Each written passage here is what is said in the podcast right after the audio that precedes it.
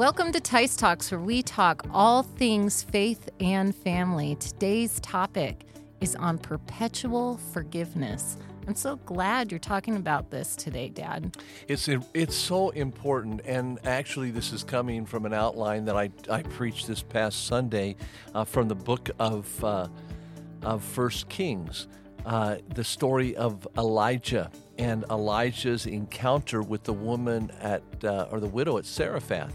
She was a wonderful lady. He was a wonderful man. Yet, because tragedy struck in the home in which Elijah was staying with this woman, she had prepared a loft for him up in the upper part of her home. After God had put them together through some miraculous um, means, now a tragedy strikes and it causes huge conflict within the home. Yeah, when we when I was listening on Sunday, I just sat there and just filled my Bible with notes because I saw so many things that you shared that I'd never seen before. Like how you said, to good people, to followers of God, to people that were, you know, were that were friends obviously at one point and now there's major confrontation. And I just thought, whoa, how, who has this not happened to? Yeah, it, it's true, and and the the points are these these people are both good people. Yeah, and they're they're together because God put them together, hmm. and that's an amazing thing. I mean, God told uh, Elijah to leave the brook Cherith to go specifically down to Zarephath. He told the woman, "This guy's going to be coming." And I want you to feed him. And she didn't have any means to feed him. And through a miraculous blessing of God, she was able to meet his needs. And at the same time, he was able to meet her needs. And God put them together. This was absolutely obvious from the story at the beginning of 1 Kings chapter 17. However, in verse 17, the Bible says, And it came to pass after these things that the son of the woman, the mistress of the house, fell sick, and his sickness was so sore that there was no breath left in him. Her son dies. Hmm. Wow. Now, this son's life had been preserved because of the miracle, but now he's dead. And that causes grief. That causes, when you have that kind of tragedy, it just, emotions begin to swell.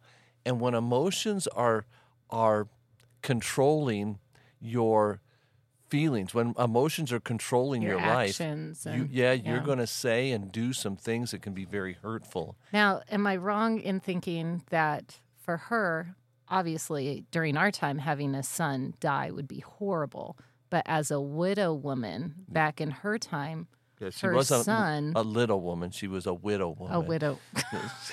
Did I say widow? A little, a widow woman. Did she? Um, it would be not just the grief of somebody you love and poured your life into, but it would also be the person that's going to eventually be taking care. We don't know how old the boy was, but he would be taking care of her later on in life. He, he was her be, future, as yeah. far as we know. We don't know that there was any other children. He was her future. If without him, there was no. There was no nothing yes. for her yeah. to even look forward to. Wow, that's incredible. So you're going to share. Is it five? Five things. Yes. That we can do to show and live perpetual forgiveness. Yeah, I think we need to remember five things. As, okay. Uh, five things that we need to remember because if we remember these things, it'll help us not to react and and to know what to do when there's a wrong when there's a wrong reaction. So, so when instead of allowing our feelings cuz feelings are good, they're God-given, we exactly should right. have these we should have feelings when our if something poor happens to our family or children, we should feel sad and grief and we should experience those feelings but allowing those feelings to control our actions in a negative way is what we don't want to allow in our lives. That's exactly right. So let's take a look at them. All right, five things to remember. Okay, number one, remember that obedience does not mean that bad things won't happen. Hmm. Here we have two good people doing right things, and over and over, you as as you read this story of the woman, you see her doing what God wants her to do, even in impossible circumstances. God says, "Feed this this guy." I don't have the means to feed him. Well, he just asked for water first, so she goes to get the water. But then he says, "He says I want bread," and she says, well, I don't even have the bread except for me and my son, and then we're going to eat this and die. Mm. And uh, and but he says, no, you do that. You feed me first, and God will take care of you. So she obeys, even in impossible circumstances. This was not a wicked woman. This was not a a woman who wasn't willing to obey and do do the will of God. Sometimes, sometimes we we see somebody going through bad circumstances, and we think, well, I wonder what they did wrong. What they, yeah, what what did they do to deserve this? Like yes. how the disciples would say, "What did they he do or his parents do?" Yes, that he's blind, or I think that's what it was, yeah. something like or that. Or lame, one of yeah. the two. So it, uh, we have a tendency to do that. We see a, a a brother hurting, and we think, well. Listen, if you obey God, that one's gonna that's not gonna happen to you. This lady was obedient to God, mm, like Job. yeah, yeah, yeah, doing what God wanted wanted her to do, we don't know what her past was. In fact, she comes to Elijah, and we'll see this next. She comes to Elijah and accuses him and says, Are you trying to bring up my past sin? Is that what you're mm. trying to do? So, uh, could we say that obedience does bring blessing, but it does not hinder you from receiving some negative experiences in your life? Yeah, negatives obedience does bring blessings, but it doesn't mean that you're not going to have bad experiences. And that's true. And, and here's why the Bible says that we live in a sin cursed world. The whole world is in rebellion to God. Hmm. So we have the world tell the, the, the Word of God tells us we have uh, three enemies. We have the world itself, the whole system, the world hmm. system, and then we have our own flesh, which was part of that world system. Paul said, "In me that is in my flesh dwelleth no good thing." And then we have Satan, who is the God of this world, according to 2 Corinthians chapter 4. He is the God of this world. And so, and when we get saved, we start living contrary to this world system. And when you're living contrary to the world system, it's it's going to be conflict all the time. So we live in a fallen world, and then the Bible says we all have sinned all have sinned and come short of the glory of God. That includes you and me. I know you see me as just the perfect person, but uh, the the uh, the Bible says we all sinned. We've all done wrong, and if I'm if I'm living in a world going to a church or living in a family that is filled with sinners from time to time i'm going to offend other people mm. and other other people are going to offend me and so, because we live in a sin cursed world, and because we're all sinners, and because that's our situation, we are not going to escape bad circumstances coming into our life from time to time. So, I need to understand this that just because I'm obedient to Christ, number one, it doesn't mean that we're not going to have bad things happen. Hmm. That's so good. And and people That's such a truth to uh, it's a hard truth to swallow for so many people like there's i just recently read a book by a famous uh, singer who is she sings secular music but she claims to be a christian and she couldn't to this day she's about my age and she says to this day i can't understand why my 16 year old godly cousin was killed in a car accident because i always believed that you know if you obey god good things happen, but I guess it's just one of those things. So even to this day, she does not catch the concept that just because you are saved and just because you're trying to follow God, it doesn't mean the bad things aren't going to happen to you. And that's a that's a common mistake of prosperity gospel, a common mistake of just it's easy to to think that. God, why why? So, number 1, number 1, Again, obedience does not mean that bad things won't happen. The second thing we need to remember is that Satan uses bad circumstances to divide believers. Mm. Satan uses bad circumstances to divide believers. Verse 18 says this When she found out her son was dead, she picks him up in her arms. She goes to, the, to Elijah Now, this would have been the person that was closest to her, as far as we know, humanly speaking. She goes to him and she says, Elijah, what have I to do with thee? That is, why are you here? Get out of this. Look what you've done. She says, um, O man of God, art thou come to unto me to call my sins to remembrance and to slay my son? My son's dead and it's your fault.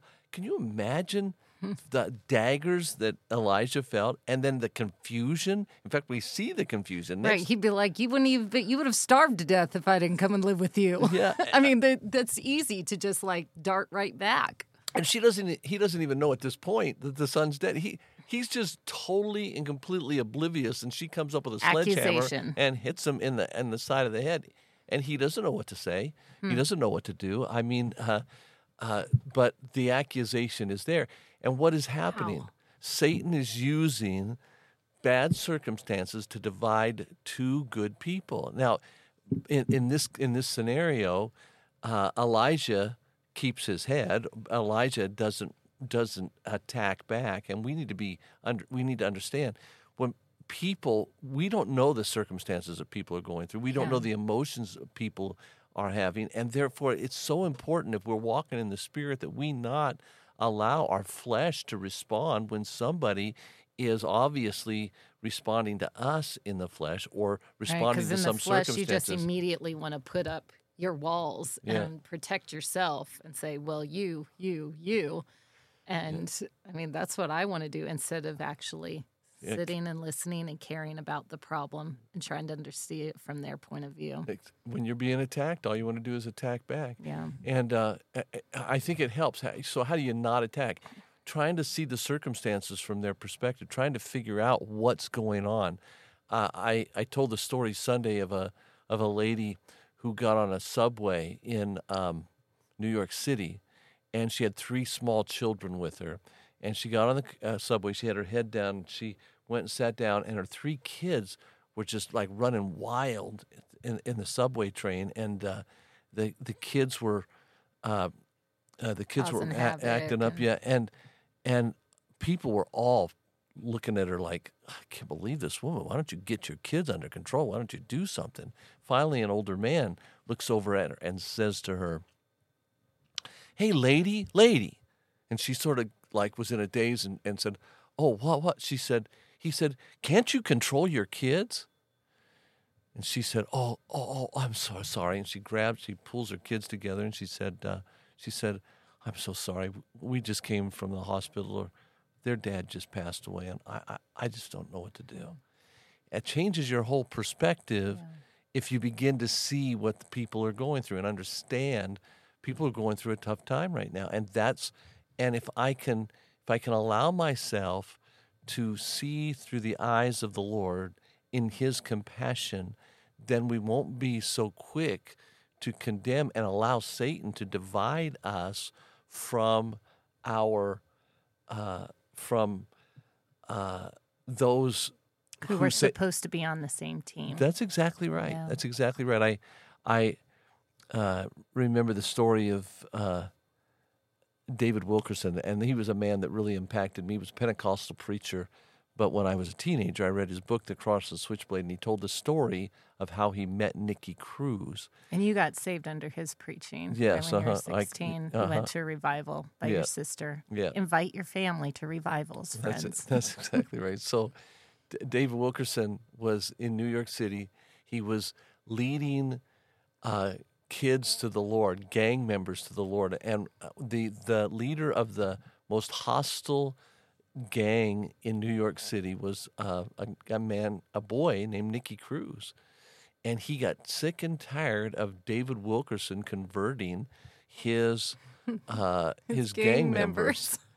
So, and he hated him, and he told him he hated him. And then one day, while David was was ministering to one of his gang members, uh, Nicky Cruz went up to him and grabbed him by his shirt and took a switchblade knife and stuck it in his neck and said, "He said, I'm going to kill you. I'm going to kill you, preacher." And Dave Wilkerson, in love, looked at him and said, "Nicky, you could cut me up in a hundred pieces, and my that my and my body could be laying on the ground and every piece of that body would cry out to you, Jesus loves you, Jesus loves you, Jesus loves you. What a response instead of, well, I hate you too, kid. I don't, you don't, you don't know what I'm doing. You, do you realize all I've sacrificed to give to you?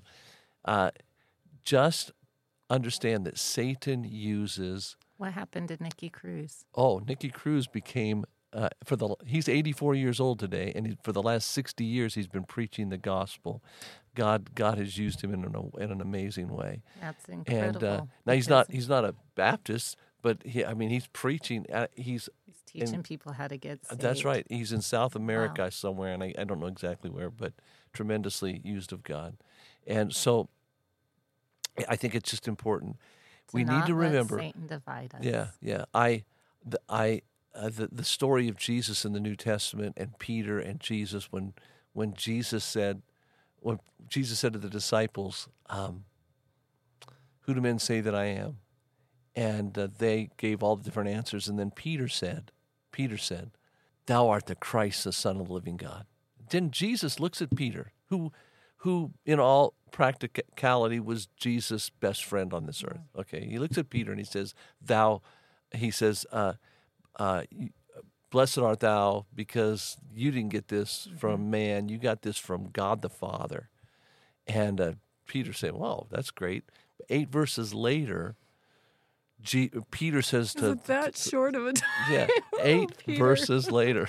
He's so relatable. Jesus is saying Jesus is saying, I'm going to Jerusalem. Don't tell anybody that I'm the Christ because I'm going to Jerusalem. I'm going to suffer and then I'm going to die on a cross, and that's what's going to happen. And Peter says, No, far be it from you. Thinking he's a good person, but he's discouraging Jesus from doing that which God the Father wants him to do. And he says, he says to him, No, th- th- you can't do that. That's not going to happen to you. And Jesus turns around and looks at Peter and he says, Get thee behind me. Not Peter. He doesn't say, Peter, I don't ever see your face again. You're just a wicked man. He said, Get thee behind me, Satan, because mm. he recognized it was Satan using a good person yeah. to discourage him. Now, when you're fighting with your husband, don't look at him and say, Get thee behind me, Satan. Jesus could do that. but rebuking this, I mean, having Jesus rebuke Satan, we can ask God to do that. Rebuke the de- demons in my life. That's right. We we we need to remember that it when when Christians are attacking me, it's not them. Yeah. It's Satan using a good person, and people are not horrible, wicked. Yeah. People, I don't know how many times in in the um, in our forty five years of ministry here, I've had a men come in or women come in and say, you know, I think, and talk about another believer. It could be their husband or wife. I don't even think they're saved. I don't even think they're saved. And sort of condemning them to hell yeah. because they responded in a bad way, in a, in a, because of a circumstance that Satan used to divide believers. Satan wants to divide believers. Uh, in the next podcast, I'm going to, I'm going to, share uh, steps that a pastor should take when members react in a negative way towards oh, their ministry. So good. So, uh, well, but, let's move on to number three. So, number so three. Can, yeah. number three. Remember when you're attacked by other believers to forgive immediately. Hmm. Forgive immediately. That's something that you must do. You say, well, how do I forgive if I feel terrible? Forgiveness has nothing to do with my feelings. Hmm. Forgiveness has everything to do with obedience and my actions. It's me recognizing this person is under the influence. Somebody comes, mm-hmm. we hear this on the news all the time. Well, we can't really blame that person; they were under the influence of alcohol. Or we can't we can't really blame that person because they were. Uh, listen, if somebody is being influenced by circumstances and by demonic activity, that I need to understand that and I need to forgive immediately. I need to say, Lord, help me to love this person. Help me to forgive this person. And and then if somebody attacks me, I need to say, Father, I and I, I believe this out loud, yeah. uh, not in their presence, yeah. because that would sound arrogant. Right. But to, to say, God, Father, I want you to know I forgive that person for what they say and say their name out loud. Yeah. And doing it over and over too, yes. when it's brought back, when Satan brings it back to your mind, or a demon brings it back to your yeah. mind, or a memory triggers it, to be like, no, that's forgiven. Yeah, That's forgiven. I'm um So your husband walks in and he's acting like a jerk because he had his boss fired him at work, and you don't even know that he got fired yet. And so I, I sure hope this isn't like a reality of mine. Uh, my husband works for my dad, y'all. hope you all know this. So he walks in and he's grumpy and he's mean, and you think, "Wow, what a jerk!" And and and he says something unkind. The first thing you need to do immediately forgive him. Your your wife says something unkind, immediately forgive. Remember, Satan is using these circumstances to cause division, and I'm not going to allow that to happen. I'm going to say, Father, I forgive that person Yeah. Because of what what for what they've done. And you're not talking about being a doormat, No. like a woman just you know being abused and ta- constantly. You're talking about when, some, hey, what this? What's going on? This isn't this, and so then you find out what's going on. Yeah. You understand, try to look at it from their point of view and figure out this isn't this isn't in this doesn't normally happen. It's in his sin nature, but this is not the nature of how he's normally acting. So what's going on? Yes. and finding out from their perspective what's truly going on in their life. So, number four, Grace is telling us that we're too long. Okay. So, Number four, I just want to say the greatest picture of that instant forgiveness is Jesus. This has nothing to do with emotion. He is beaten, he is hmm. abused, his back is ripped open, he's hanging on a cross, he has nine inch Roman nails in his hands and his feet. And the very first thing he says, not feeling it, hmm. because later he would cry, My God, my God, why hast thou forsaken me? Not feeling good, he said, Father, forgive them. Forgiveness is an act of your will, it's not a feeling. wow. So, number That's four. so good. Number four, remember, pray for your critics. Don't become critical of them. Oh my goodness. When you said that, I thought that is like one of the biggest things that we so easy. I know I can get trapped in when somebody's criticizing me for something that like like if for for ministry when somebody and you're like I, I do this for free you you know this right you're criticizing me for helping you do something for free and you so you easily get defensive and then you become critical of the I can become critical of that person. Oh yeah, well they da da da da da da da. da. So when you said this on Sunday, I thought I sat there and I thought this for me personally was one of the most powerful impacting things because it is easy when somebody criticizes you to become you take on that sin. That's exactly right.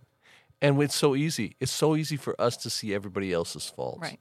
And we're and we're so busy covering up our own and even deceiving ourselves. The Bible says if we say that we have Yeah. no sin, we deceive ourselves. Right. Uh, but it's so easy to see the things that other people are doing. So I, I need to say, Lord, I want to pray for that person. I want to, whatever they're going through, whatever's causing that. God, I pray for them. I pray. Well, and Father. something you also told us is that we need to, I mean, just growing up, that when we are criticized, we need to see what part of the criticism is actually true. Yes. Look at it and be like, well, maybe, maybe I am doing this wrong. And oh. take, even though if someone's doing it in a spirit of animosity, there's probably some truth to it. Yeah, so find out what the truth is. We're is. saving. This is a secret. We're saving this for the next podcast. Oh, oh, okay. Well, see, this is, you see how prepped I am for these things, people? Dad is. Number five, remember, always work towards reconciliation and forgiveness. Oh, that's good. The Bible tells us this that in 2 Corinthians 5:17 we're made new creatures in Christ.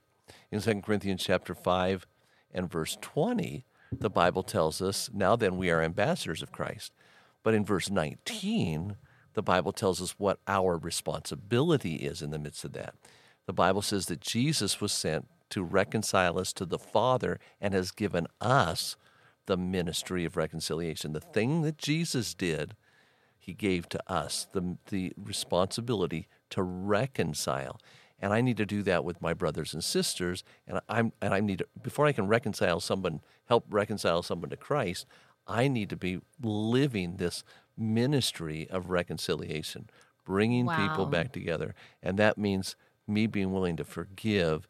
That means me working towards reconciliation, not working for man, I just I'm tired of this guy. I'm tired of this girl. I just want to get them out of my life it is our God given job to do that. to reconcile. Because that's like, uh, just to be honest, that's like the thing that I always want to run from. I'm like, if there's controversy, I'm like, I don't want to talk to that person. I'm totally fine with never seeing them again. Just, there's so many other people I can minister to. If Right. somebody has a problem with me, because I'm not very, I try to make sure no one has a problem with me, but you can't. That's, you know, life is full of controversy. And when somebody has a problem, I'm just, I really just want to duck out. I'm like, no, I really don't want to talk to you on the phone. No, somebody- I don't really want to. Somebody says, I'm leaving the church. You say, Oh, Okay. good. Yeah. Okay. You. I don't need to do. I don't need to deal with anything. That. But that's it. Like I want to. I just want be at peace. But we are supposed to be reconciled That's together, and we right. are. It's our job to reconcile with each other. Even and that's hard. My husband's really good at that. Like with people, he's yeah, so your good at. husband cares about people. That's the difference. So you Your- can't fire him. He okay? just really cares. He cares about everybody, and it Yes. doesn't matter what strata you are in life. Right. It doesn't. Oh matter no, it doesn't. If you're a street kid, No, if you're a if you're a homeless person, or if you're the millionaire, whatever, he, he genuinely cares, cares, and people. remembers remembers things about but he does he goes out of his way to make things right with people and like i said something that i feel like okay i just don't want to Yeah, let's talk about somebody else because he makes me feel guilty. so elijah did that but that's what Elijah did. yeah he did. and that's amazing he he didn't he didn't come back and say in your face, uh, "Look, the baby's alive," or "The son, your son's alive." He came back and said, "I I just I want to share this," Wow. and it and it mended that relationship. Wow. Can you read over those five things just so somebody, if they think, I, I, I don't want to miss this, read over those five things to remember? Remember, obedience does not necessarily mean that bad things won't happen. Number two, remember Satan uses bad circumstances to divide believers. Number three, remember when you are attacked by others, other believers, forgive immediately.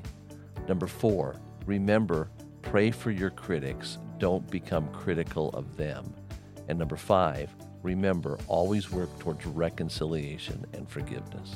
Wow. Thank you so much, Dad. Thank you for that. It's helped me personally. And I know for our listeners, I know it's going to be a true help to them. So thank you for joining us today for Tice Talks. Remember, this is Tice Talks. And it's more than a conversation.